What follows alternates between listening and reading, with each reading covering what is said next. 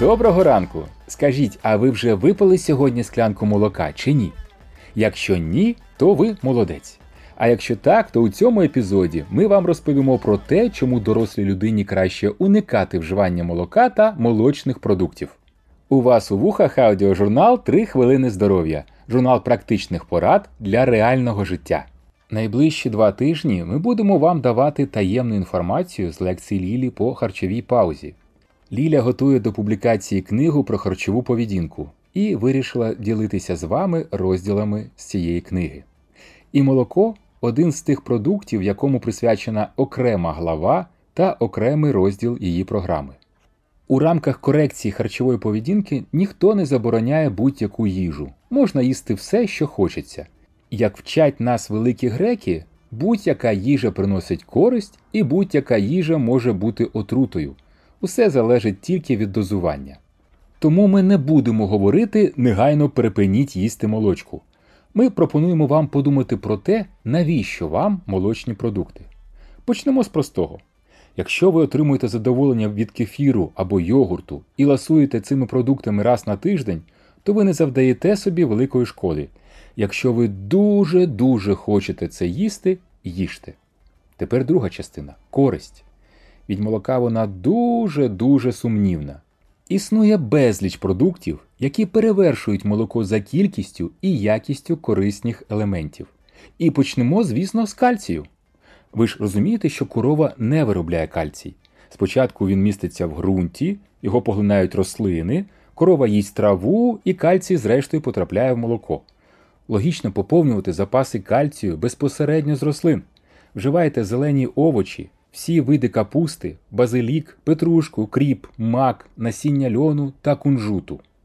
А для підтримання оптимального вмісту органічного кальцію необхідний натрій, його багато в селері.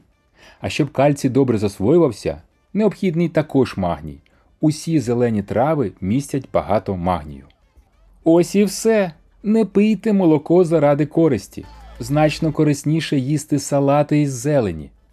Якщо ви хочете ще аргументів, то ось дуже неприємний факт: молоко сприяє виникненню целюліту, тому що в молоці є лактоза, яка в організмі розкладається на глюкозу і галактозу. З глюкозою проблем немає, вона засвоюється без залишку. А ось галактоза не засвоюється людським організмом з того моменту, коли дитина перестає пити материнське молоко. Вона не виводиться з організму, а накопичується все життя, відкладаючись під шкірою, особливо у жінок. Ось вам і целюліт. У Лілі є безліч статей, у яких докладно розповідається про те, що містить молоко, як наше тіло на це реагує, і які негативні наслідки воно відчуває. Матеріалу б вистачило на півгодини подкасту. Чого тільки вартий той факт, що молоко не додає кальцію нашому організму, а навпаки, захищаючись від шкідливого впливу молока на тіло, воно змушено витрачати дорогоцінний кальцій. Тобто ми п'ємо молоко нібито заради підвищення кальцію, а його стає менше.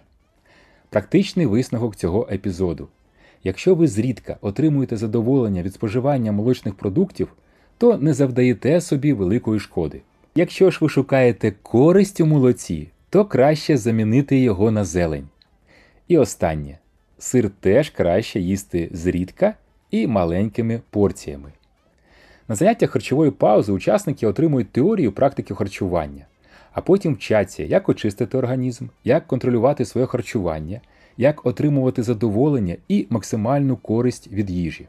Якщо ви хочете зрозуміти, як працює ваше тіло і змінити своє життя, то переходьте за посиланням в описі подкасту на сайт і реєструйтеся на курс. Чекаємо вас 3 листопада. Дякуємо за вашу увагу. Почуємося завтра.